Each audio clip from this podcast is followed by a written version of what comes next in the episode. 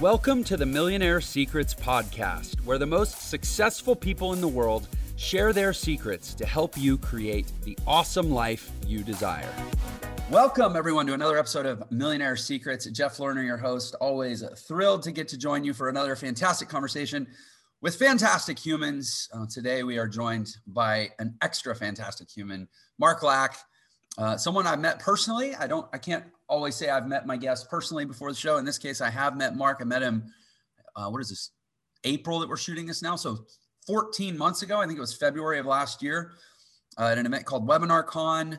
Um, but I, and I knew who he was. Uh, you know, upon seeing him, he's somebody I've known for a, a probably known who you are for four or five years. I don't remember where I first heard your name, Mark, but uh, I guess for intro purposes, you're the founder of Shorten the Gap, which is an education and marketing company um, in a very similar space to what I do. Just you know, entrepreneurship, branding, marketing, sales, all the all the good stuff that makes the money move around.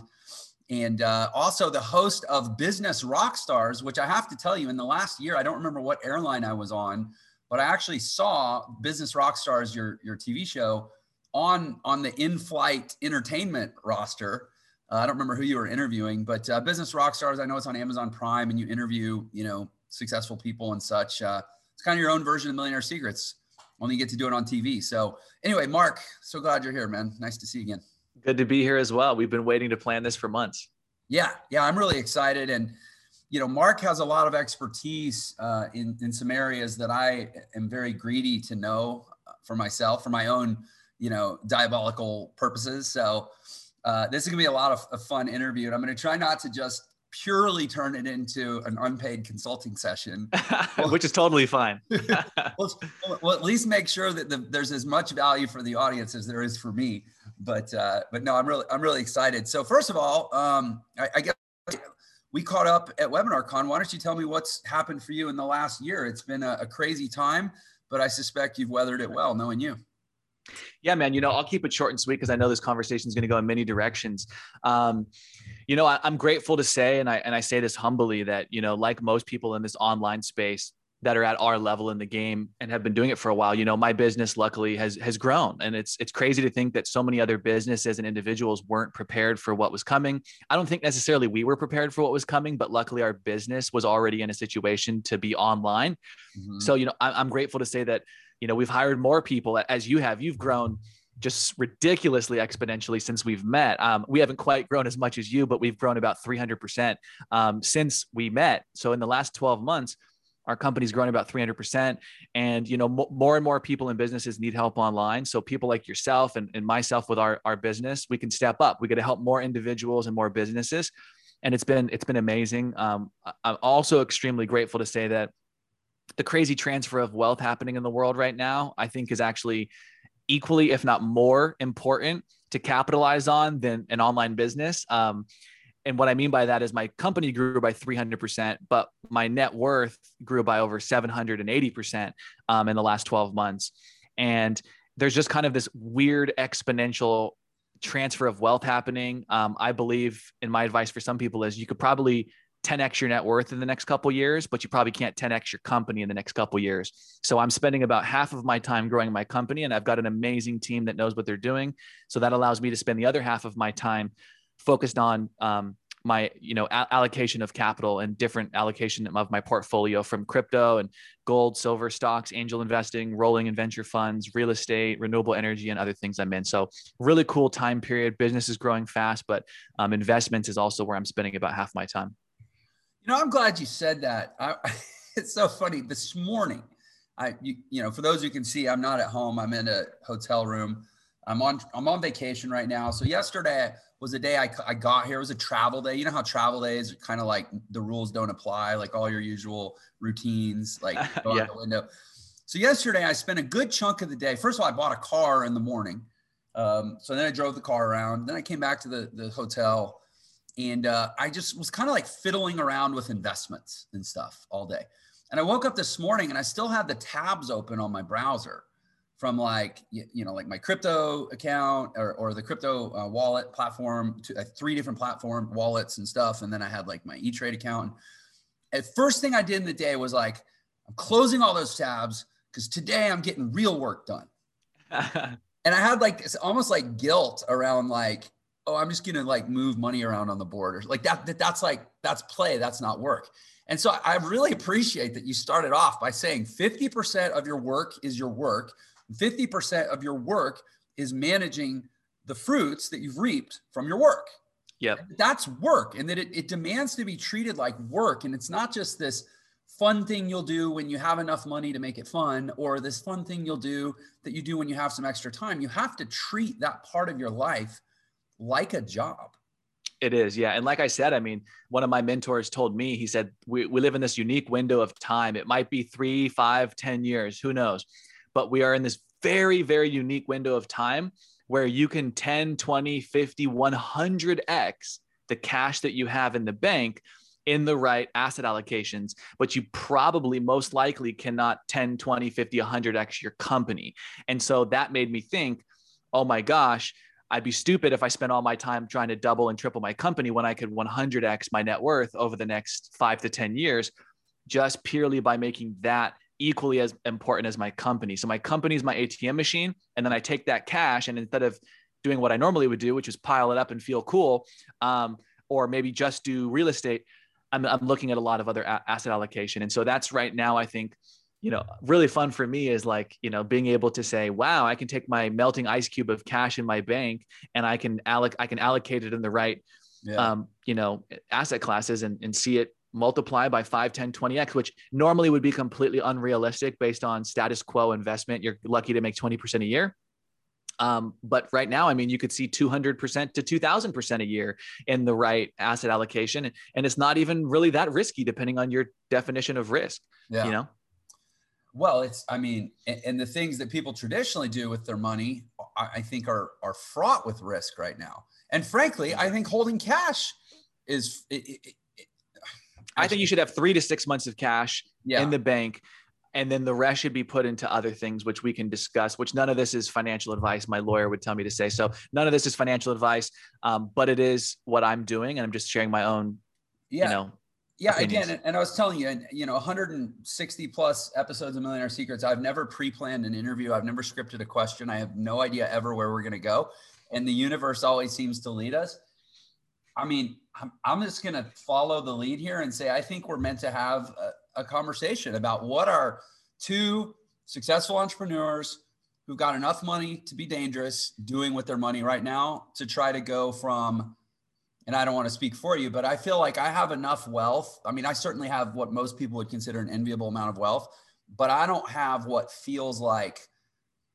FU money. Like, yeah, FU money, like fortress built from heaven money of like, you know, come what may, the, the Gauls can sack Rome and I'll just be up on the mm-hmm. hill safe with my kids, right? Exactly. and um and and by the way, I have some, you know, I think specific in fact, let's start here. Here's a fun question.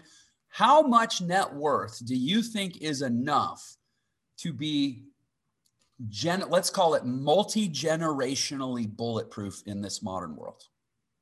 Great question. Everybody, depending on which country you live in, is going to have a different answer. Mm-hmm. I live I live in California, which sucks um, for tax purposes and political views, depending on yours, um, which we won't get into. But um, I live obviously in America because I'm in California, and that's that, debatable, bro. That's debatable. I know, I know. So I, I'm I'm in America, in California, and with that being said, my dollar amount that I have to say is much different than if I lived in another another country. So I'll start there. It's it's right. it's it's not just across the board wherever you live, but if it's a, for me, if it's 300 million, which it is, um, in America and California, then I'm going to be that much richer if I go anywhere else. And so for me, it's 300 million. I already know the number. I already know why the number, and it might go to a billion because my wife and some of my mentors are like, once you hit 300 million, you know, it's not that hard to triple. And you can triple it over 10 or 20 years. You can triple it over two years. I mean, you look at like Zuckerberg and Elon Musk and some of these other guys, they have doubled their net worth since 2020. Yeah. Zoom, right? Zoom went up like 1200%. The guy was worth like 50 million. Now he's worth like 12 billion in one year yeah. from Zoom technology, which is what we're on now. And so, you know, for me, the number is 300 million. Uh, it allows me to create the generational wealth, the passive income, the risk, the legacy, the generational wealth, the contribution, the impact, the charities, the foundations, the trust, and everything else that I know I need to create to create my um, lack Roman Empire that I'll be that I'm building towards. That's interesting. Yeah. What? So what? I, I and man, I, I I hope are you. First of all, this is like this kind of fringes on like personal information, and you know, it's like I mean, there's like an implication at least. Okay, well, we know what Mark's trying to get if he ha- doesn't have it yet, right? Like, so are you? Uh-huh. Is this okay to talk about? Like, are you? Yeah, yeah. I'm I'm a I'm a 99.9 percent open book. You know what I mean? Yeah, cool.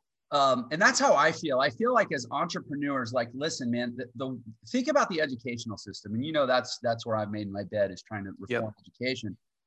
The educational system to me is based so much on this smoke and mirrors and and and it comes down to this it's like most kids don't want the life of the people they're learning from facts and i hated my experience in school formal education but self-education is what made me a multimillionaire in my 20s and now i'm turning 31 in four days so um, you know self-education is everything and, and you know I don't like to say self-made. I've got mentors and coaches and a family and right. friends that have supported me, but like it sure as hell didn't happen from school. Yeah, yeah. Uh, Self education. I, I think of it as so like uh, just alternative education. It's the alternative to the mainstream yeah. educational system. And the mainstream educational system is populated with government workers who have, you know, a pension plan, pension plans and quasi tenure performance standards, uh, you know, very difficult yeah. to fire, somewhat incestuous cultures. I was watching this funny sitcom the other day that had two teachers talking and one teacher was telling another story about how she got so mad at her student she sabotaged her science project and the other one said congratulations you're one of us now you're a kid hater like wow. and there it's like it just that's and i realize it was a sitcom but it's also funny because mm-hmm. it's kind of true um, you know that's the educational system and so i think when people come to guys like us to learn the one of the greatest acts of service we can provide is to just be like err on the side of being real Mm-hmm. Like I remember my teachers growing up, and like I didn't know the first thing about their personal lives. Yeah, you weren't even, you weren't allowed to ask. I wasn't allowed to ask my teacher how much money they made. Mm-hmm. Right. I mean, you already you already know, right? They're making, at least for me, not what I wanted to make. Most teachers don't make a hundred grand and whatever, right? It's like yeah, and know, so not, I, I, just appreciate your willingness to be super transparent. Mine, I actually, I'm interesting how you interested how you came up with 300 million. My number is 100 million. Uh, Mine was 100 million, but 100 million is not, in, by my definition, it totally ra- ranges, right? Like we were just talking about, we were laughing before this. I was like, there's people who make $3 billion a day, companies at least. Um, and, you know, when you do the math, it's like, geez, like that's a whole nother level. There's always levels to the game. 300 million, like we were saying, is still broke compared to a guy worth 10 billion.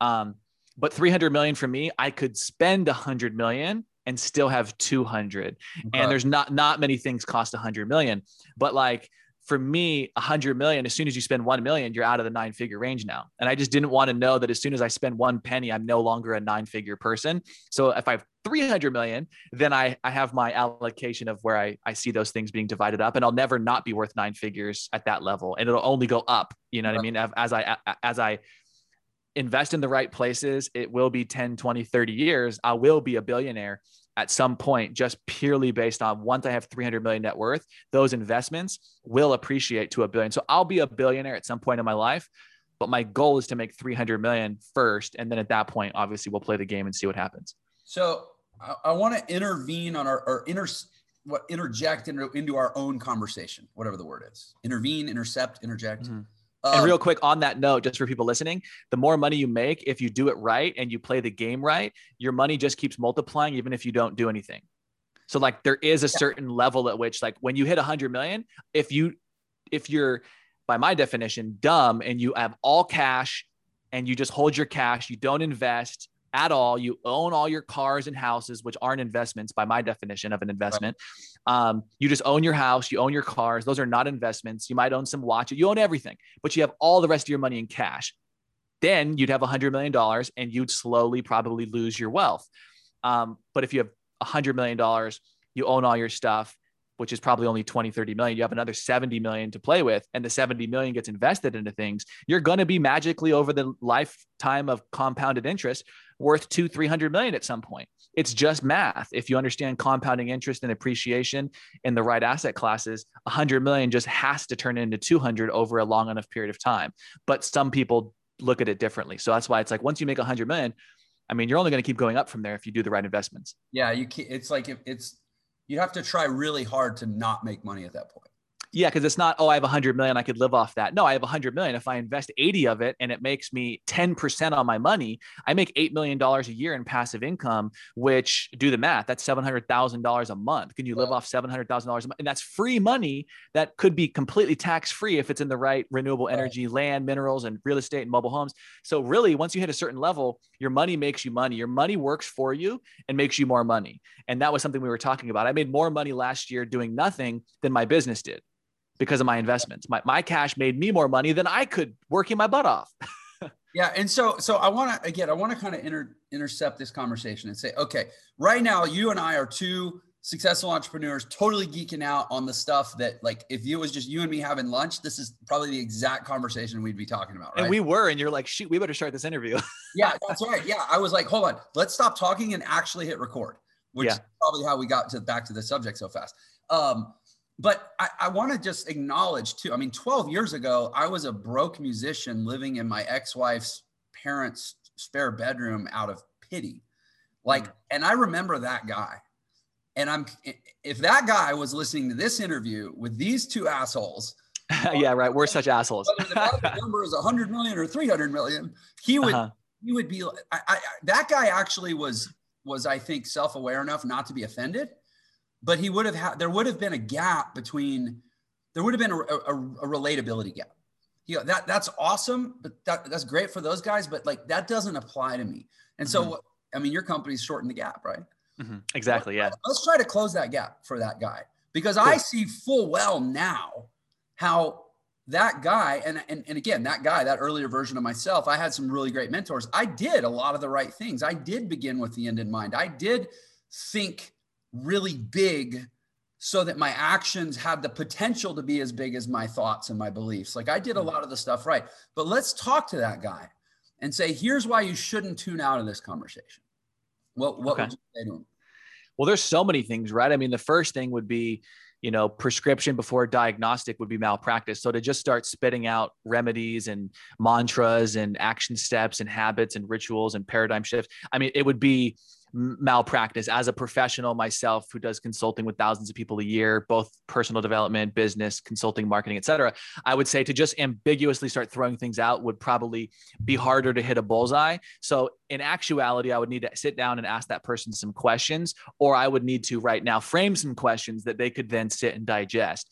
Um, but i would also need to get a better understanding of you know why they are the way they are you know and i hate to get into the deep psychological stuff but like how did you get to where you are? Like what conditioned you to believe and think the way you are? Because I could say something to you, which I literally said earlier. I was like, yo, I could do a full hour long topic on the interview of this, or I could just for the listeners, or I could tell you it in three minutes and you get it.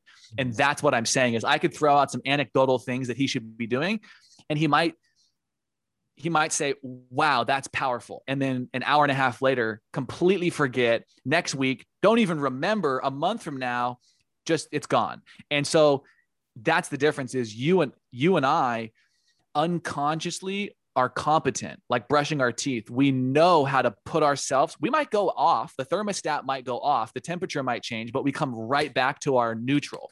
I cannot not be healthy. I cannot not make money and I cannot not think and be positive. When people are around me like, God, why are you so positive? I'm like, because I'm I used to not be and I can't not be positive anymore. I'm Pollyanna. I've, I've conditioned myself to be a positive person. It Doesn't mean I'm always positive. I have my days. So my long rant and point of this is I could say these little things. You should do this. And it's like, oh, that's great. But they're still not going to do it because they've been conditioned and conditioned and conditioned. And you know, it took you however many years or 12 years to get to where you are because there's a lot of conditioning that needed to happen. So that would be the first thing is I'd say the environment that that person's living in, environment is food, the basement, friends, radio, music, television, Netflix, um, the refrigerator, your bedroom, your office, Um, all of those are environments. Everything is an environment. Your mind, your body, all of those things. What you listen to is an environment. And so I'd have to ask that person, what environment are you in that's conditioned you to think, feel, and behave a certain way? Because once you understand that it's your environment that conditions you to think, feel, and behave a certain way, because if you hang out with broke people, you're going to become broke or stay broke. If you hang out with rich people, you're going to start to think a little different like rich people, which is why your podcast is so amazing because they get to sit down and listen to different people who've made certain levels of wealth. So, the first thing with anybody who wants to change their result is not to change their behavior because the, the reason why they haven't changed their behavior in the first place is because just changing your behavior is not enough. You can't just change the way you think and feel either you have to change the way that you're conditioned and the way that you're conditioned is in your environments so you need that guy jeff 12 years ago needs new friends needs new things he watches needs new things he listens to needs new needs a new room it's probably it's probably got shit all over the floor he needs to clean it up so he's organized because when you're organized you have an organized mind and when you can be cleared in the mind you can control how you start to behave a lot easier. When everything's messy and clouded, so are you. And so you need to go back. You don't just say, Hey, Jeff, from 12 years ago, here's a new habit for you to do. Shut up. That's not going to work. For 99% of people, willpower and saying, I'm going to go to the gym, that's not enough. That's why, whatever the stat is, 96% of New Year's resolutions fail because saying you're going to change the behavior and doing it short term is not enough. And th- changing how you think and feel, although there's ways you can do it. That's not enough. You need to go to the absolute root cause. How do I get a new result? Well, change the behavior, change the thoughts, change the feelings. How do you do that? Change the conditioning. How do you do that? Change the environment. If I forced you into an environment where I made you the healthiest, best, successful version of you, I couldn't do that just by talking to you. I have to actually change your environment, or I could do it by talking to you, and then you have to change your environment. And the thing that sucks for most people is their environment that they're so attached to is their friends, their family, where they live, and all of that. I've heard all the excuses. Oh, but I live in Mississippi with my parents who are broke and I can't leave and I'm like, but Mississippi is the reason you're broke and your parents are, but you can't leave, but you want to be successful. Something has to change. And for for me, I was that Jeff 12 years ago, and my own version, as many people listening might still be that person. You got to change the environment. You got to change every aspect of your life that is conditioning you to think, feel, and behave the way that you are. And the first thing is usually your friends and your family. And doesn't mean you have to change them. It just means you have to distance yourself from letting them condition you. Oh, Jeff, don't do that. That's too risky. Don't buy Bitcoin. That's stupid. Don't do, don't go to that seminar. It's a scam. Why are you listening to this Jeff and Mark guy? Those guys are scammers. Those guys are rich douches. No, we're not. We understand. We've learned certain things. We've applied them. And I get a lot of joy and fulfillment sharing this information because it's changed my life. I used to be the same Jeff in the basement 12 years ago, too, in my own version. Um, I've read a lot of books. If this is only audio, they won't see my bookshelves behind me, but I've read a lot of books. I've worked on myself. Um, so again, back to my point here, you got to change the environment because that's what does the conditioning. And if you do that long enough, like for me, you know, I already I've already I've already done so much work on myself, but I always have this sheet underneath my desk and it's all my goals, it's my affirmations, it's what's conditioning me. So every single day, Jeff, I'm reading my goals for this year. This is my goals for this year. This is my goals for the next 5 years and this is my affirmations. Um Look at it. Look at this. I am a multimillionaire. I am smart with my money, and my investments always pay me huge returns. I have the knowledge, skills, and connections to achieve my goals. Nothing will stop me from building my wealth and legacy. Literally, Jeff, right here, it says mm-hmm. I will be worth $300 million before the age of 50. There it is, folks. And so I condition this into my brain. I don't say, oh, one time I told myself that would be my goal. No, I condition it every single day so that literally in my soul and my spirit, there's absolutely no way I'm not going to achieve what I set my mind to because I condition it every single day. It's so true. You know, it's funny as as I'm listening to you, I'm realizing like I'm remembering because you're like that guy, Jeff, that version of Jeff. He needs new friends. He needs new a new place to live. He needs new habits. He needs. I've got it. I, have got it. All, I've got all new everything. The new bank account came last. Of course, it always does. Yeah. I I broke. I I rem, and here the best thing that ever happened to me was getting so rock bottom, so far down, so humiliated and embarrassed that it actually made it easier to withdraw from the life that got me to that point. I it's unfortunate that that's what happens with some people. I didn't want to face those people anymore. I didn't want to go back to that existence. And it actually made it easier to go in another direction. I think most people's problem, their challenge, not their problem, their obstacle is their life, the life that's not good enough hasn't gotten bad enough for them. It's like J- J- Jim Rohn's quote until yeah. the pain of remaining the same is greater than the pain of change, we will remain the same. Which basically just means until you're so pissed off at, and hit rock bottom, you're going to stay the same because it's more easy and comfortable, which is human nature, which is what sucks. Our body is literally designed to keep us mediocre. I hate to say it, but our hardwiring of our brain does not like working and change and discomfort. That's why most people are out of shape. That's why most people have a regular mediocre life that they've settled for. And and you and I both know that it's it's because the rest of society has been conditioned and the government and politics and school is conditioning us to all be average. Ugh. But I I I've considered banning that word on my podcast. yeah, I know. But it's useful only for purposes of contrast. So we'll allow That's it. it. We'll allow it for this time. but yeah, you know what I'm saying? Like I went on a rant there, but it's so true. Like I could, I trust me, I know I've I've been to the Tony Robbins seminars, and he's amazing. He's one of my top mentors that changed my life. But it's not because I learned his anecdotal stuff. It's because I totally, completely changed my entire life, and I did that by changing my friends, changing my environment. And it was tough. I mean, I was the dumb kid in school. So when I started doing this personal development stuff, everybody was like, bro, you couldn't even make it in school. You think you're going to make it in life?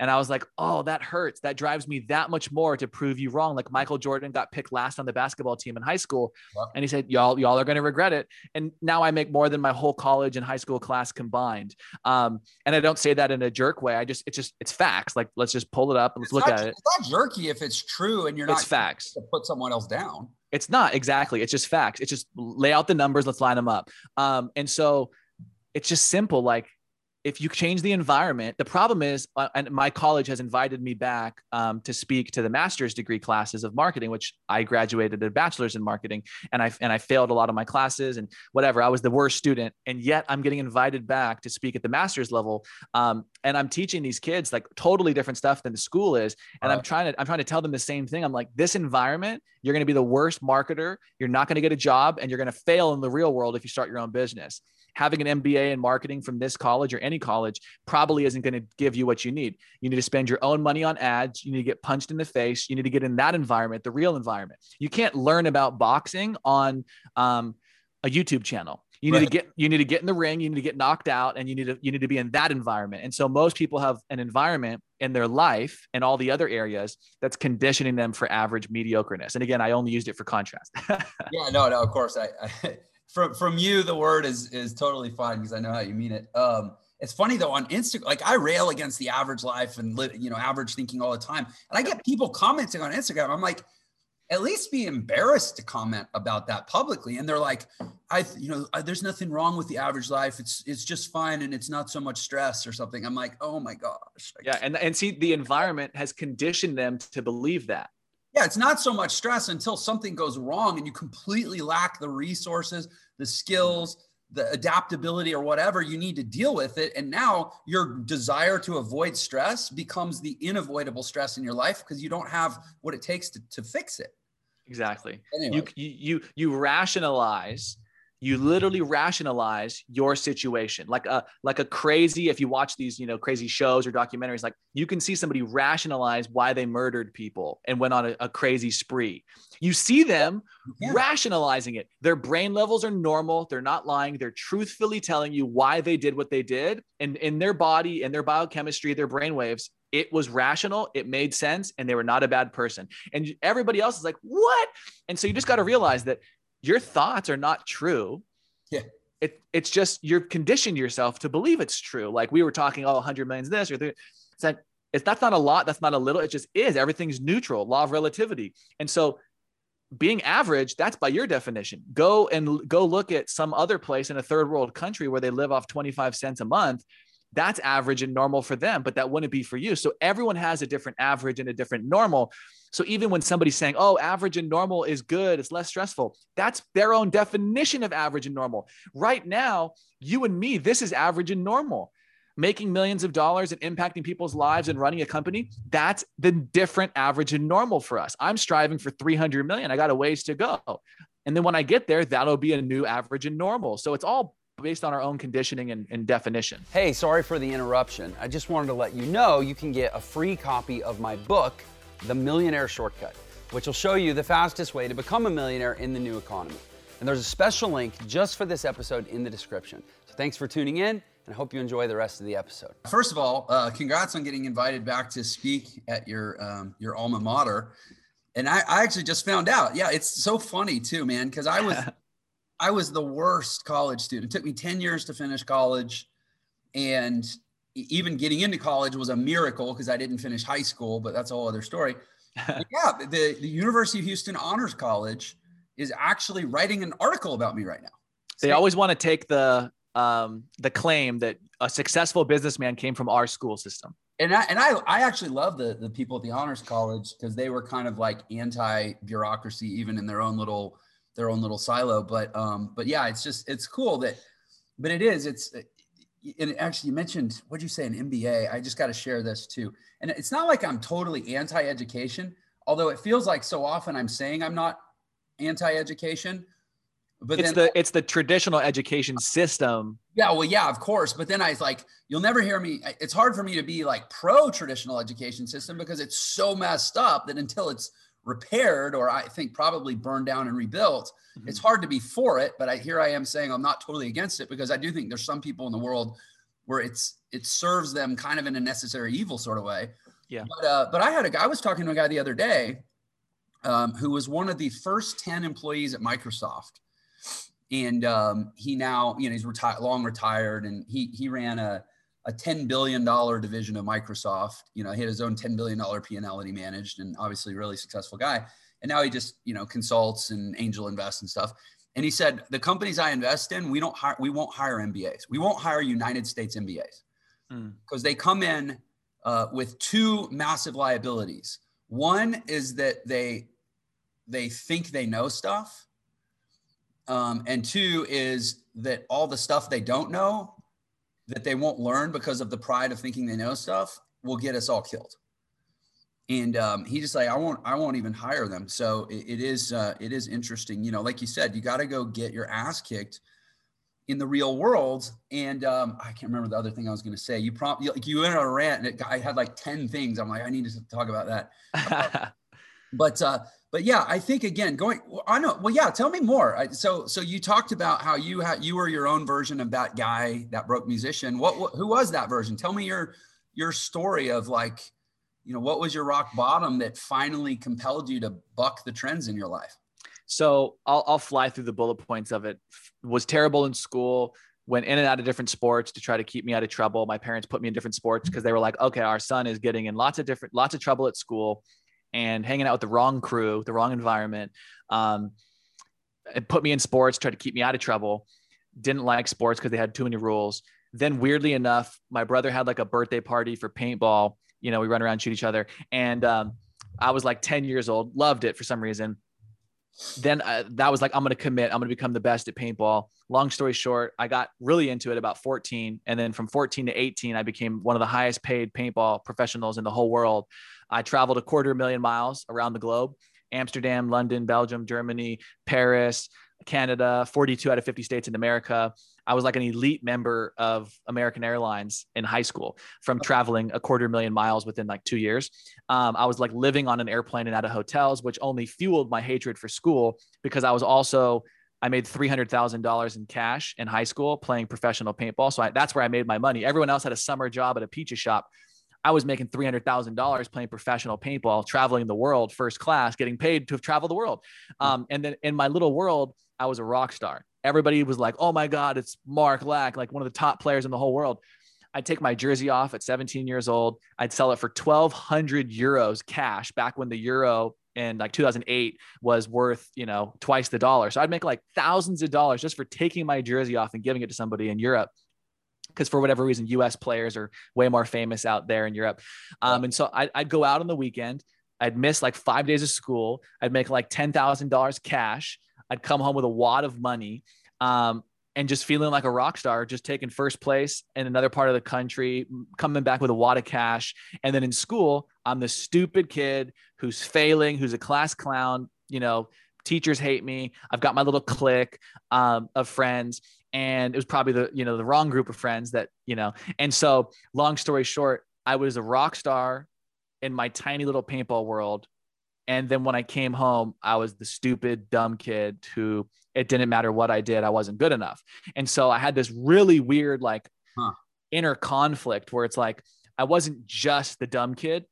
I had a little taste. Like for some people, it's a gang. For some people, it's um, video games nowadays. For some people, it's sports. For me, it was paintball sport. Um, and you you know tony robbins six human needs you gravitate towards what fulfills your needs mm-hmm. and nothing in my life fulfilled my needs the same way that being one of the best in the world of paintball did so that fueled me to become even more the best the best the best and i'm that kind of guy i'm an all-in kind of guy if i say i'm going to be the best i'm going to be the best um, and so the problem was I kept failing school even more because I kept missing it for paintball. And long story short, I went to a junior college because I couldn't even get into a regular college, a university. I didn't have the grades. So the only thing I could do was go to a junior college, which pretty much accepts anybody and it costs like $20 to go. So I went to a junior college. I couldn't even pass junior college. I failed so many times. So I had to take like three years of junior college just to be able to go to a university. Um, and then it took me two and a half years to graduate the university. Um, I ended up having like 1,000 credits. You only need like 300 to get a bachelor's degree. I had like a thousand credits. Um, and so, long story short, I hated it. Um, I was really good at delegating and outsourcing, if you know what I mean. Um, in school, they call that cheating, but um, in the real world, it's called delegating and outsourcing. But CEOs who make the most money delegate and outsource all the time and have other people do the work for them, and they right. get rewarded rewarded for that. But in school, if somebody does the work for you, it's called cheating, which is so funny that it's conditioning you to become a single individual employee. Put your head down, don't ask for resources, don't collaborate, don't work with team members, don't have any help. Um, no open notes, no notes, just all memorization. So school literally conditions you for the worst possible reality of how the real world rewards you. And so um, I kept playing paintball too, but I made this decision. I was like, guys are 30 years old playing paintball with me traveling the world. And I was 17, 18, 19, 20. And I was like, I do not want to be like these guys at 30, no disrespect. I want to be rich and a multimillionaire. And it ain't, ain't going to happen from school and it ain't going to happen from paintball. So I was like, I need to get my life together. So I started searching on the internet. How do I become rich? How do I become successful? How do I become confident? How do I become the cool guy? And I started finding Tony Robbins and all these other people. Um, I became obsessed 10, 12, 14 hours a day studying that stuff. I was in the back of the classroom. If I even went, I ditch class a lot of times. I go sit on the beach and look at the mansions and listen to Tony Robbins and all this other stuff and say, I'm going to own those one day. Um, and so I just became obsessed 10, 12, 14 hours a day, calling up seminars, negotiating for me to volunteer to get in a free ticket. I went to every possible seminar I could go to, um, listened to every possible book. Tens of, I swear, 20 to 25,000 hours of personal development is what I've studied over the last 14 years. Um, just became obsessed like I always do. I'm all in or I'm all out. And um, and then I, I got to a point where when I graduated college, I was like, I'm either going to go and work for somebody else and be the number one sales guy because that was what I figured. How do you get rich? Become the top sales guy. Um, so I became really good at sales, psychology, NLP, neurolinguistic programming, and I was like, I'm going to become the top sales guy at a company, or I'm going to start my own business. And so I said, screw it, I'm going to start my own business. So I started my own business, um, and then on the so Monday through Friday, I was working on my business when I graduated college. Saturday and Sunday, I'd go fly around the country and even Canada and other countries. And I was the guy who would speak on stages as an MC and sales rep who would go and speak at somebody's seminar and then help sell at the back of the room and, and generate, you know, half a million to $2 million in a weekend as the sales rep for some other guy's event. Um, so I did that on the weekend. That gave me some additional cash flow to keep reinvesting back into my company to start it um, failed and struggled miserably for the first like year, then two years. I was making it within two years, I was making a quarter million dollars. Three years, over half a million. Four years, made my first million. Five years, multi millions, and now I'm in my eighth year, and you know we're doing we're doing well. we're we're at eight figures, so we're doing pretty good now. Um, and yeah, it's been a wild journey. Man, what a what a crazy story. You you reminded me of of some of the things I was I was going to talk about earlier. You know, it's you described that and, and I would argue, I would suggest, I I, you're what in your 30s? Yeah, I'll turn 31 in a couple days. Okay, I'm 42, um, and I would. I'm. I, you, you made me think. Like, wonder how much personal development I've done. I mean, at least 25, 30,000 hours. I mean, just, I still do an hour or two every day. It's like, of course, my life. You well, you're, you're also living it. And that's the difference too, right? Is like, you need to do it at first, which means doing it is like studying it and embodying it and being at the seminars and reading the books and listening to the audio tapes so that you can condition yourself for how to unconsciously live personal development. Totally. I'm think I'm thinking, feeling, and behaving personal development where before I needed to study it and learn it, now I'm living it every single day. So, I mean, really 24 hours a day, you add that up, it's like that's yeah. truly how many hours you got under your belt. Well, I think a lot of it is I'm I'm I feel like I live my life trying to find the next question Hmm. so that I can go seek the answer with intention. And I think a lot of living is about actually trying to avoid creating questions. That's how a hmm. lot of people live. I love finding a better question. Like when I'm like, and I just think about how I live my life and where my head is at all the time. It's like, how do I, it's not even just how do I solve X problem? It's like, how do I define the problem in even bigger terms so that it'll beg for an even bigger solution? and love it you know and, and it's just yeah it's it's like i think about my inner monologue sometimes and I, I, think you're right after thousands of hours of listening to you know every name a personal development person and i guarantee you i've listened to them for for sure. or more. And it's like i can't not think that way. And it is. It's so and that's what you did though is you change the environment to condition yourself so you automatically think and feel and behave congruently to achieving the goals that you want. And that's what most people don't get. And and and what it required i remember and i in hindsight it was literally the greatest moment you know adjusted for time if you back out of time and for and, and realize you know think of time as just this everything happens at once not it's on a continuum then the greatest moment of my life was probably the most awkward i've ever felt and it, it was the most fish out of water i've ever felt and it was in 20 in 2008 i uh like November 2008, I was broke. I was in all this debt. I was totally rock bottom. And I went online. I bought some online course. I was like, I'm going to learn to market, to be an affiliate marketer, right? And they were having an event in March. So like four months later, they were having an event. And I, I scrounged up the money to get to that event. And that event, it was in Lake Tahoe. Is at, it was at Harvey's Casino, which is like the sister property to Harrah's in Lake Tahoe. And um, there were about 400 people there, and I have never felt more like a fish out of water. I'm a broke musician, half a million dollars in debt, just spent like three grand between plane tickets and hotels and a food budget. Like I had, I should not have been in this room listening to these multimillionaires talk about digital marketing or internet marketing. They didn't really call it digital marketing yet at the time. And um, and I like all the people around me. I just I've never and there's pictures from that event. I'm wearing this. I don't even know where I got this jacket. It's like three sizes too big. It's got elbow patches. it was like my dad's old jacket or something. And I've never felt more fish out of water. And it was I've never felt a stronger pull to go back to my old shitty life.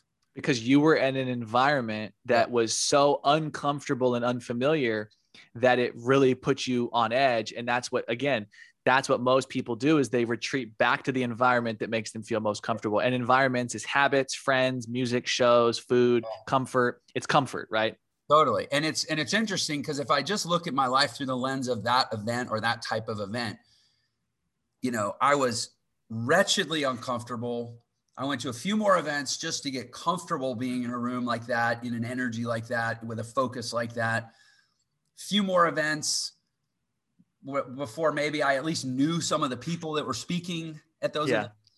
Few more after that, I actually got to speak at those type of events. Few more after that, I got to actually. You're hosting those events. right now, and now, I, at first, after after that, I got to actually, or many after that, I got to actually host those events where I would contract somebody to set it up, but it was my company putting it on. Mm-hmm. To where now, finally, in the last six months, Entre, we've actually built internally our own events company to where now I own the company that produces those events. Love it. So, like those hops, that 12 years of hopping, all because I just, what if I had run out of the room? Look at all the, the, the possibility that evaporates if I if I don't sit in the space of that discomfort long enough to slowly not get used to it. Took months to get used to it. And I want to say, you are still the same guy who's the same student who knows that you're never you never made it. You you and I met at an event where even though we're both, you know, relatively successful, we both make millions of dollars, you and I were both going back to the roots that got us to where we're at. You and I both invested thousands of dollars. I think it was four grand a ticket. It was 4,500 bucks. And I, 40, and two days before the event, they had already closed the cart, and I was begging the host, Anik, who's our friend. I was like, "Bro, uh-huh. I just heard about this event. I would have bought a ticket, please, please." And he, I had to send him a personal PayPal. Yeah. So you and I both paid forty five hundred dollars plus flights plus hotel. So I mean, we're all in for like seven grand minimum.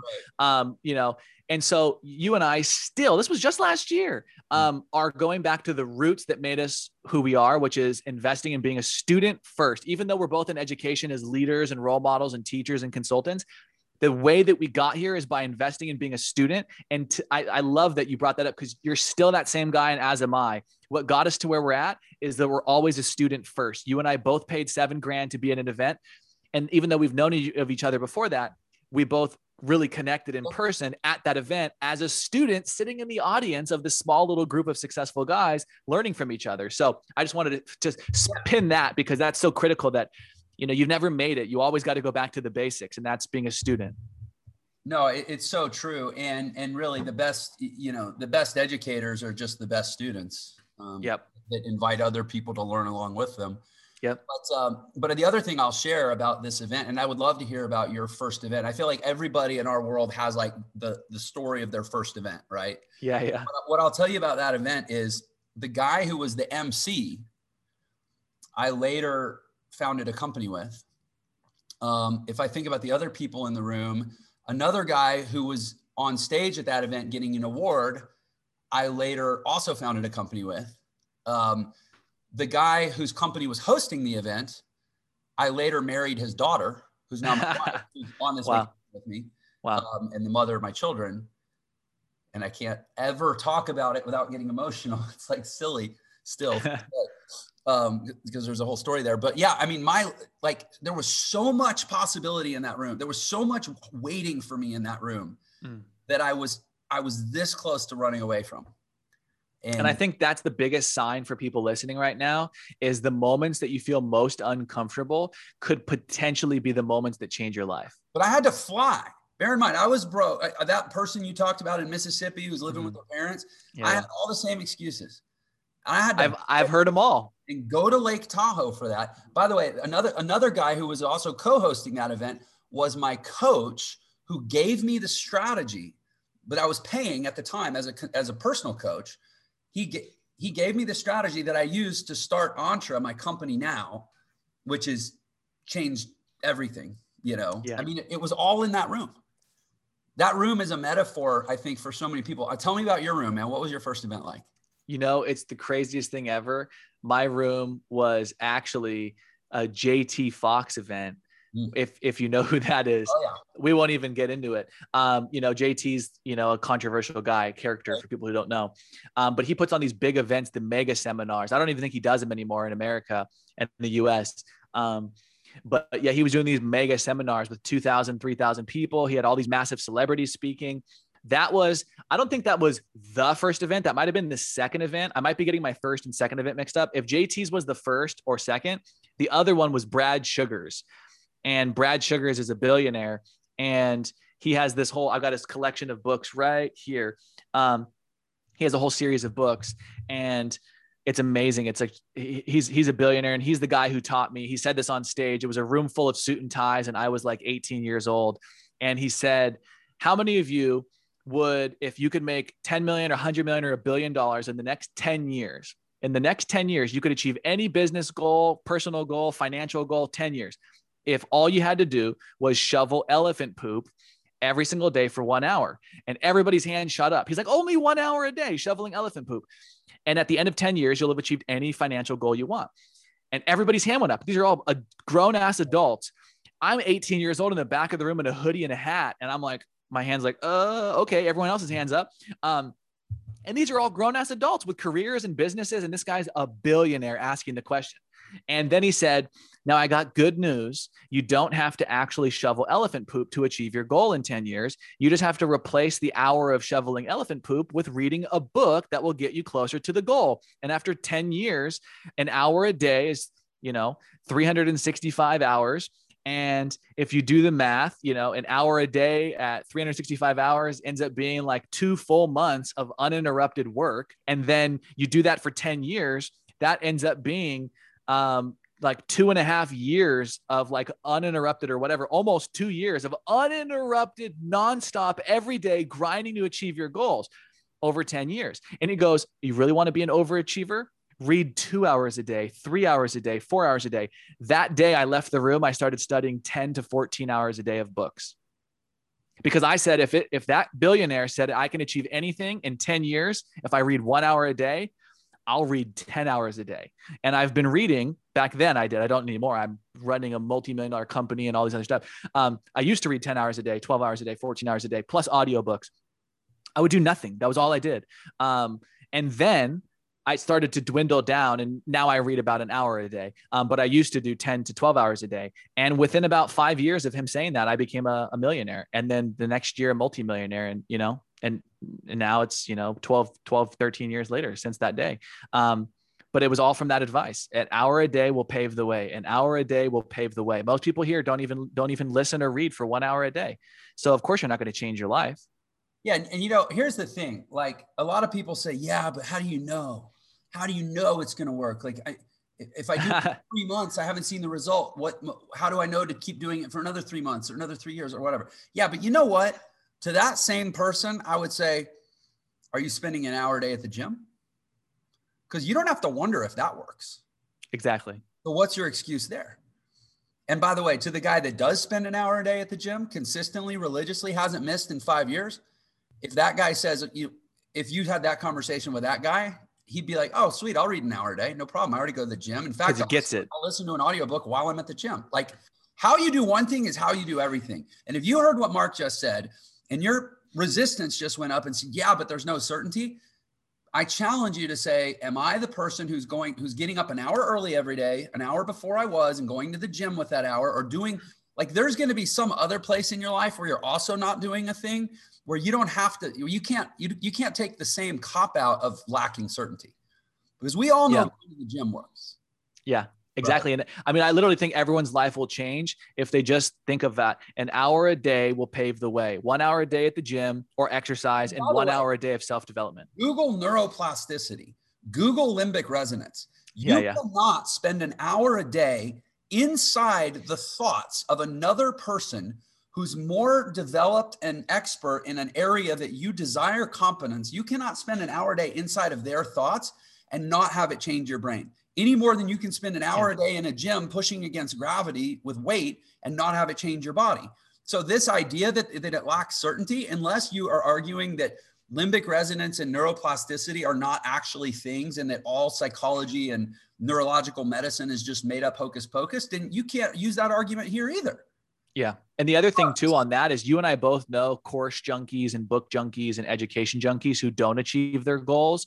Like some people do spend an hour at the gym, but they're sitting on the treadmill on their phone. And so they're uh-huh. like, well, I put an hour in at the gym. I'm like, no, I don't know how I, I, I could speak like a sailor if I want, but it's like, I don't know how much that person thinks that they're putting an hour at the gym versus putting in the effort in the hour. And that's the difference I want to make here is two things. One, it's not the time, it's the effort. And so that's a huge one for people to understand is you can't just like haphazardly be on your phone and reading a book. You need to just read the book. You can't be like listening to a podcast, but like doing some other activity that's distracting you from really listening. You can't go to the gym and kind of not really work out. I'm talking about for that one hour, for that one hour, it's just gym time. For that one hour, it's just learning time. That's the difference. You got to put in the actual effort. And then the second thing is so it's not just doing the habit, it's the effort within the habit. Then the next thing is that um, you were saying, oh, well, what if the person says, oh, what if it doesn't work? If you're already talking yourself out of your goals and your dream life before you've even started on the path, then that's the first thing that needs to change. And again, it goes back to the conditioning and the environment. They're probably around a lot of people who say, "Oh, don't even get started on that, Jeff, because you know it's probably not going to work out for you." You know the odds of you becoming a millionaire, Jeff? That's like nothing. There's no chance you're going to become. Don't right. even don't even try. Just stay at your job because there's a good chance that in 30 years you could be a millionaire if you do that. And it's like, no, I could be a multimillionaire in 12 months in today's economy if I just start my own online business or affiliate marketing or e-commerce or whatever. So that person probably is around people conditioning them to think there's no way you'll even achieve that. So don't even try. And that's the first thing right there is they need to be around people like us who help them understand that like the time is going to go by anyways that, that which is why most people would rather just say the time's going to go by anyways i'd rather work at a corporation for 30 years and know that i'm semi guaranteed something where for us nothing's guaranteed but i know that if i put the effort in karma law of attraction the universe it usually it usually brings to you what it shows you're putting out the effort like in the gym you can't grind for an hour a day in the gym and get fat if you're eating healthy and you're grinding in the gym your body is naturally going to get in shape it's the same thing if you hang out around rich people you get to the seminars you listen to these amazing podcasts like jeff's here you read the books you do the work you're going to change your life. But again, you can't just try to change your financial situation. You need to change your mindset, your beliefs, your habits, your health. Like going to the gym is not just going to make you feel better and look better. It's going to help you make more money. And that's most people don't get that connection because there are overweight people who are rich, but they're usually also people who struggle in other areas because they're so all in on the money that they're making excuses and stories about that it's okay for me to let my health right. slide and my relationship with my children slide or my relationship with personally slide. I only have business friends and I only make money. Everything else can get put on the side. I believe it's about balance and integration if you believe in that and having having it all. I hate to say that and sound like a cliche person, but like you can have it all. You can have amazing relationships, an amazing body, mind, spirit connection and be rich. You can have it all, but it doesn't happen on accident. Yeah, there's. I always say there's only two kinds of rich people. There's people that are rich because they're obsessed with money, and they're the guys that are like, well, that's okay. When my heart fails, I can afford the best surgeon. When my marriage fails, I can afford the best attorney. Like it's all good because I'm rich. Exactly. Yeah, yeah. And then there's people that are rich because they're obsessed with excellence, and they have it all. So whenever yeah. somebody tells me they want to make more money, the very first thing we have to decide is, okay, you want to get rich? They're like, yeah, I want to be rich. Cool. Okay, cool. Which kind of rich person do you want to be? Do you want to be a rich person who's obsessed with money or a rich person who's obsessed with excellence? And if you're a rich person who's obsessed with money, you, you'll, you'll probably go through multiple marriages. You'll have failing health. You'll be an asshole. Like nobody want to be around you, but you yeah. will have lots of money. Do you want to be that kind of rich person? They say, no, no, no. Okay. You want to be a rich person who's obsessed with excellence. You're vibrant. You're alive you have good posture, you speak mm-hmm. well, you're, you're energetic, people like you, you bless the world with your abundance and all this stuff, right? Yeah. Yeah, I want to be that kind of rich person. All right, awesome. Congratulations. You're now that kind of rich person. Just give it some time. The money will show up, but you can start now, right? It, it literally, it just, it can start now. You can, you know, what time are you waking up in the morning? Like, what have you got on your agenda for the day? Like, how much are you going to spend with Netflix versus how much are you going to spend? Yeah. There's a list of a hundred books. Like, that all can start immediately. And then it and then it just again adjusted for time, you're already rich. Exactly. That, I love that. Kind of fill itself in there at the end when the curve goes like this because it's had enough runway. But like you start yeah. those habits, it's a done deal. And like I was telling you earlier, with this sheet of paper here, um, I've already I've already made three hundred million dollars. I'm 30 right now, and I have 20 years before I'm 50, when the paper says I'll I'll be worth 300 million in net worth by the age of 50 or sooner, it's already happened. Like I can go back to the Jeff who was in the you know the basement 12 years ago, but the Mark version of that. And I remember when I said, "All y'all think I'm the dumb kid who doesn't make money." who's who's stupid and is the least likely to succeed and you know if i can't make it in school how can i make it in the real world and i'm telling everybody oh my gosh i'm going to be rich tony robbins and all this other stuff is like changing my life you should study it too and they're like how could i listen to a dumb kid who doesn't even know how to do good in school and i remember saying someday i'll make more money than all of you and they were like oh no way no way and uh some of those people that I said that to are my homies, and it was just like you know guys grabbing at each other. Um, and now they work at my company, they yeah. work for they work they work with me, right? Um, at my company. Um, and it's just the mindset of like anything I've set my mind on, I'll be the best, one of the best paintball players in the world. Did it. I'll achieve the biggest prize money in the world. I did it. I'll have a multi-million dollar company in my 20s and be a multi-millionaire in my 20s. Did it. I'll have, you know, an eight figure company by 30. Did it. I'll have $300 million by 50. Did it. And like you just said, it's already happened. The difference is every day I wake up and I'm living, breathing, thinking, attracting, and doing everything I possibly can so that it happens. I'm not saying it's going to happen. And then I'm not thinking, behaving, and doing everything to make it happen. And that's where most people mess up is they hear what we're saying and they just think, oh, well, you know, it's going to happen. Um, law of attraction. And there's a lot of people in the woo woo law of attraction space that are out of shape, you know, don't have any money. And they're teaching all this woo woo law of attraction stuff, which I believe the universe does attract to you what you put out, what you think, feel, and behave comes to you. Um, but there's so many parts. Again, we could go for days um, about all this stuff, but there's so many parts where most people drop the ball. They think if I just do the woo woo law of attraction, it'll come to me and then they think, oh, but I don't, you know, they're overweight, and they're like, that doesn't have to do with my law of attraction. I'm trying to attract this, right. and it's like, it's like, no, you got to have it all. You you do have to work on your body, not just to look good and feel good from, you know, oh, it's your ego. No, it's not. Working on my body affects my relationships, how I think, how I feel, and therefore everything in my entire financial realm. So going to the gym, working on yourself, reading, doing all this stuff. Again, there's like a, we could do a whole seminar here as we literally do. Um, but yeah, it's just such a fun conversation. I could geek out for days on, you know, investing, marketing, business, personal developments. But I'm gonna throw it back to you, bro. You let me know where you want to take it. I know we're probably probably gonna get to the end. I don't know. I could yeah, I could keep going though. I, am actually supposed speaking of the gym I'm, because I'm traveling. I didn't go to the, the gym. I have a challenge. I come to Vegas once a month. We hang out for a couple days, but because I shift the time zone, I lose an hour. But then the gym at the Wynn where we stay doesn't open until 5:30, and I have to be on calls at like seven. Mm. So like it's my normal four and a half hour morning routine I cannot get done in an hour and a half before the work starts. So I just anyway, the point is I'm supposed to be in the gym in three minutes. So we can we can wrap up here pr- pretty soon. I, I just want to share one thing though, talking about like listening to that flicker in your mind of like it's it's it's it's interesting. I've worked with a lot of people and there's you know a lot of resistance, I think, to listening because it if you're listening to a call like a conversation like this, if you're in a situation where you might be exposed to Mark Lack saying to read an hour a day, it means you're already you've reached you wouldn't be in that place if everything in your life was exactly just so the way you want. And it never should be, by the way. Yeah. Yeah. And so so you say, well, how do I know if that one hour a day is going to work? Well, the 24 hours a day that you're currently living isn't working, or else you wouldn't be in the position to have that give, be given that advice in the first place, right? Yeah. And then we get this little flicker, and then we ignore this flicker. And I want to, I'm just going to briefly share this little thing that happened to me the other day, where I went with the flicker.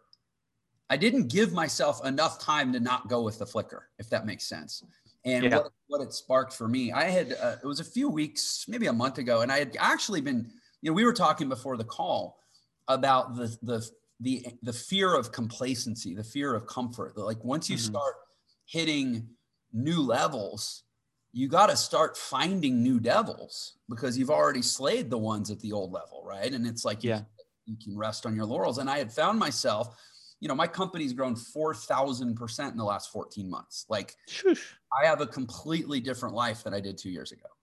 Two years ago, I was, I, I wasn't even taking a paycheck. I was just grinding to build the damn thing. Right. And now it's like, I, I, you know, and so I found myself, and I've had this low grade anxiety because I'm like, I want to be that desperately hungry guy again, you know? And yeah. about a month ago, I was speaking at this event and the guys from are you familiar with Operation Underground Railroad? I'm sure you are. Yeah, of course. Yeah. So the guy Tim Ballard was speaking at this event, and what was extra cool about it is he had like because it, the event was in Lindon, Utah, and uh, they're they're based in I think Lehi. They're based like right there. So it's like his whole crew was there. There were like five or six guys in the back of the room that all looked mm-hmm. like they could just kill you with their pinky, like ex Navy SEALs, ex Special Forces, ex MMA fight or MMA fight. They all they're all MMA fighters at any given time. They're like almost MMA fighters, and uh, just so cool. The, ener- the, they brought this energy into the room, and Tim Ballard was speaking, and um, he was talking about their open up a new territory, and uh, they were trying to raise money, and like I did not, I was like it's not in the budget. I already do, we already have our charitable part of our mm-hmm. life like lined up. But I got two daughters, man. I can't hear about that stuff. He, he for those yeah. who don't know, he rescues women and children from from sex slavery and human mm-hmm. bondage. I can't hear about that stuff and not like oh, you know, just come come unleashed really. Yeah. So as soon as he said that, my hand shot. I hadn't even said what he needed yet. I just put my hand up and I was like, anyway, long story short, we ended up uh, Entre made a donation to help uh, fund a mission that had, you know, was ended up going in to rescue, I don't know, five or six women or something. Mm. And um, because of that, not because I gave money, but because I get, he said, because I gave money before he had even said what he needed. Mm. He like, I got, he, he was like, I want to meet that guy. And I got to meet him. We got to, you know, he, I, you can't get his number, by the way, because he changes his number every three months because there's like people trying to get him. But uh, I got a number of like his crew. And anyway, they invited me to come work out. They have a CrossFit gym. It's called CrossFit OUR. They invited me to come work out at their gym the next morning. And so I got to go do a CrossFit workout with like five or six of the the scariest, but also most kindest human beings on earth. People that could like kill you with their pinky, but they'd rather give you a hug. Love it. Unless you're threatening women and children. Yeah. And uh, and and it was it was an experience that I needed because since that experience, that complacency is is fucking gone. Mm. Gone, dude. It died in that CrossFit gym. Those bearded grizzly Navy SEALs stomped that complacency right out of me. And since then, it's just been like, okay, look at what these guys do with their life. Mm. Who the hell, what right do I have to be complacent? Yeah.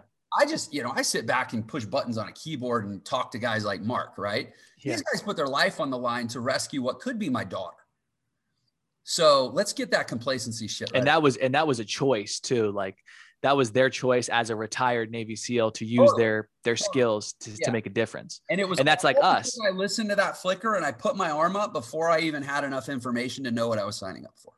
And I love that because that I was going to say that's like us, where as we have a skill, we have a responsibility. They have a skill and they choose to use that with responsibility to make a difference. We have a skill, it's just different and it's impacting people through education and making money. And we have a responsibility with that to make a difference. And so I love that you said you, your hand shot up because there's so many ways to make a difference. But I think a lot of people in this industry, they make money and they don't make a difference. They leave that part off.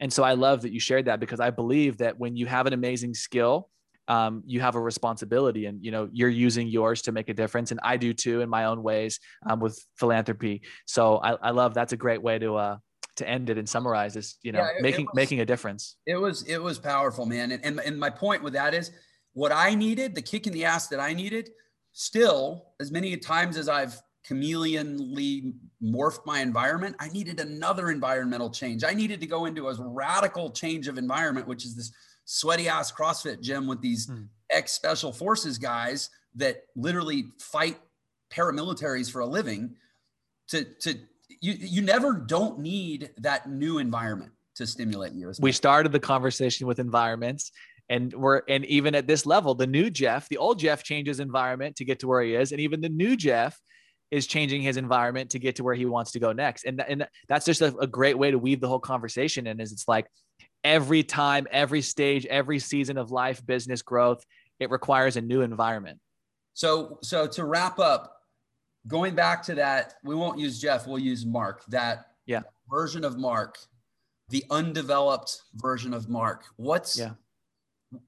And there may be a thousand of him listening right now. Mm-hmm. What's the one thing that you want to say to that that kid that he needs to hear? I would say you can become exactly who you want to become. So be extremely clear on who that person's going to be. And then just know that you have to put in the work and no one's going to do it for you. It's no one's responsibility. It's nobody's fault except for your own.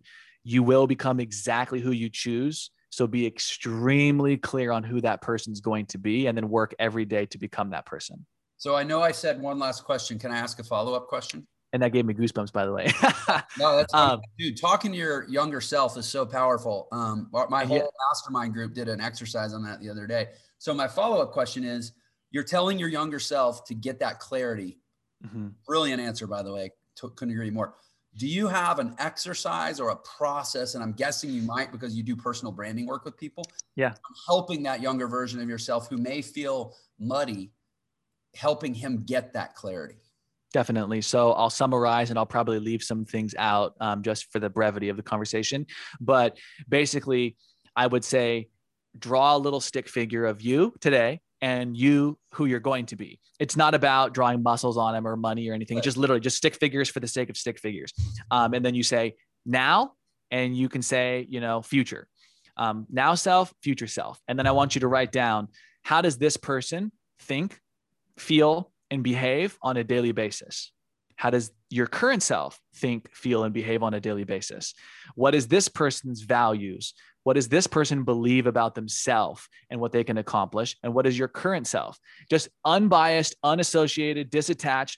Just think like, who, if my dream superhero version of myself, how do they think, feel, behave? What do they value? What do they, what do they do? What do they believe? What are their model of the world versus your current self? And then you'll see the gap. And then obviously the fill in is I need to work every day on learning and conditioning myself to be in the environments to become that person.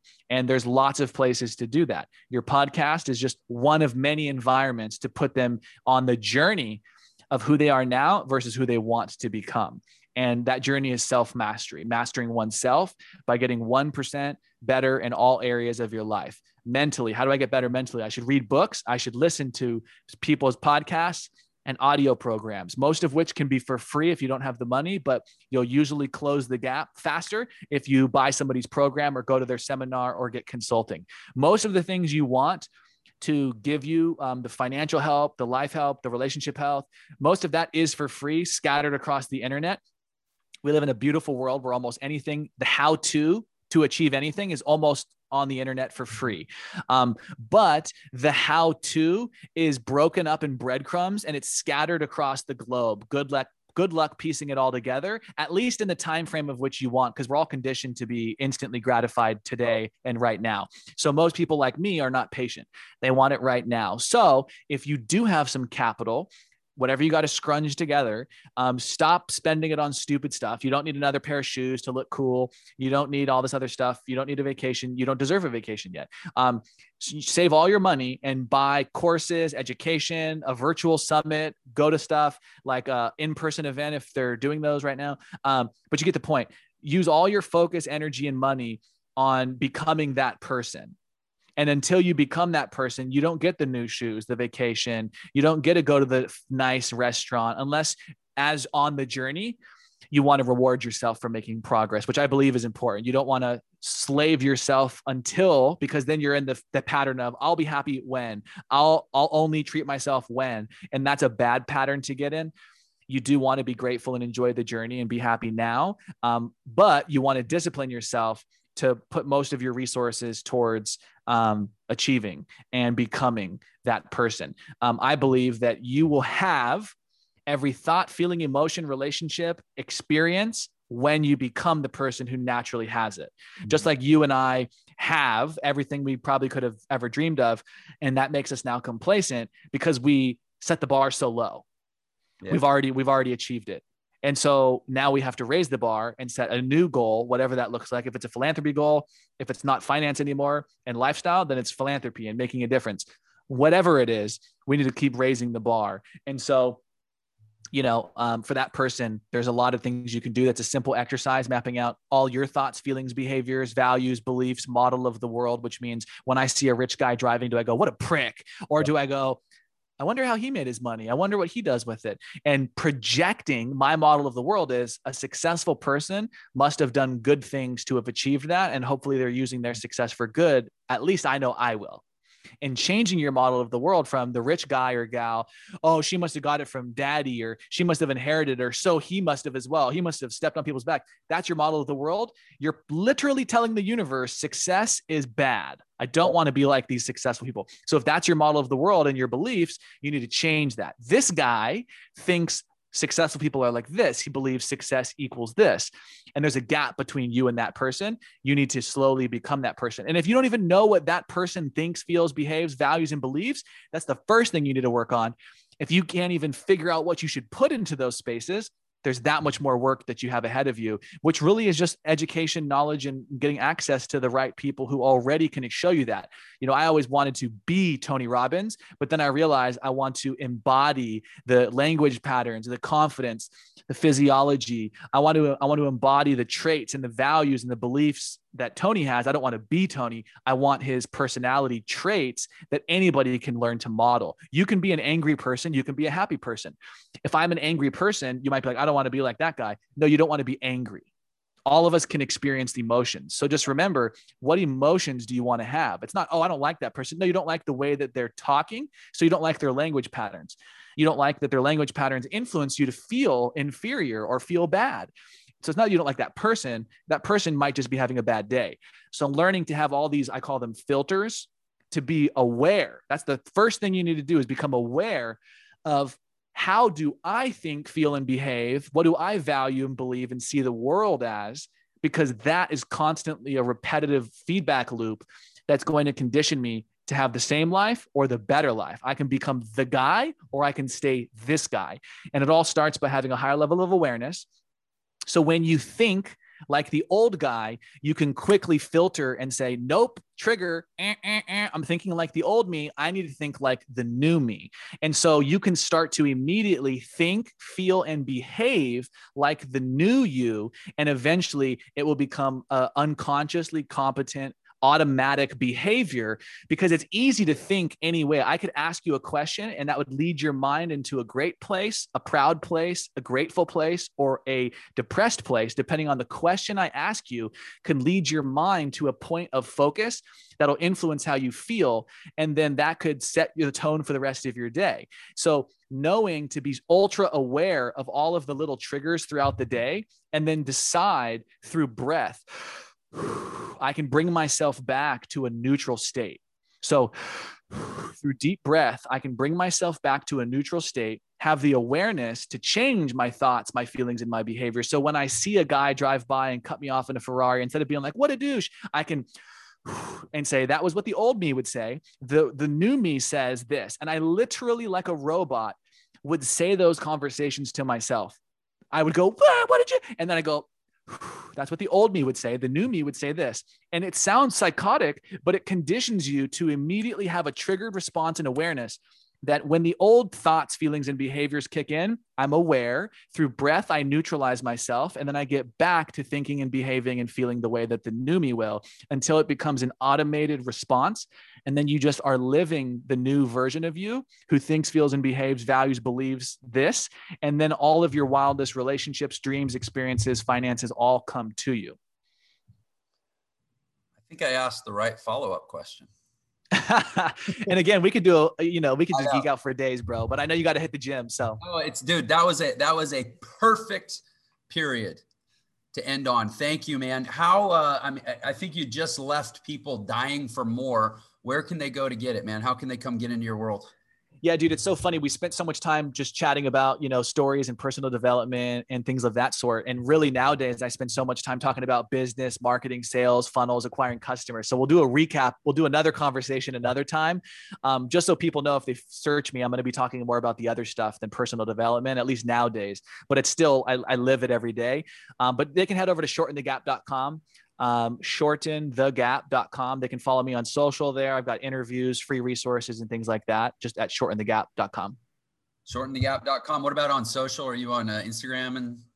Yeah, I'm I'm most active on Instagram is my is my favorite platform for right now, um, and it's just Mark Lack M A R K L A C K. Okay, we'll grab those links and uh, put them in the descriptions. Mark, this has been fantastic, man. Thank you so much for coming on Millionaire Secrets. It's great to see you again. I feel like uh, the world is getting back to the place where maybe I can say soon I'll, I'll hope to meet you again in person. Definitely, brother. Appreciate the opportunity to come on here. You just finished this episode of the Millionaire Secrets podcast. Thanks for listening. If you enjoyed the show, please like and share this episode and do leave us a review. Let us know how we impacted you today. Your next step toward creating your awesome life is to join me and thousands of others in the Entre Nation community, where you'll receive free training, networking with other awesome life seekers, access to live events, discounts, merchandise, and other awesome perks. Head over to www.entrenation.com. That is www.entrenation.com and join us today. And of course, do please follow me on social media. I can be found on all the major social networks at Jeff Lerner Official. Thank you again for listening, and please go be awesome.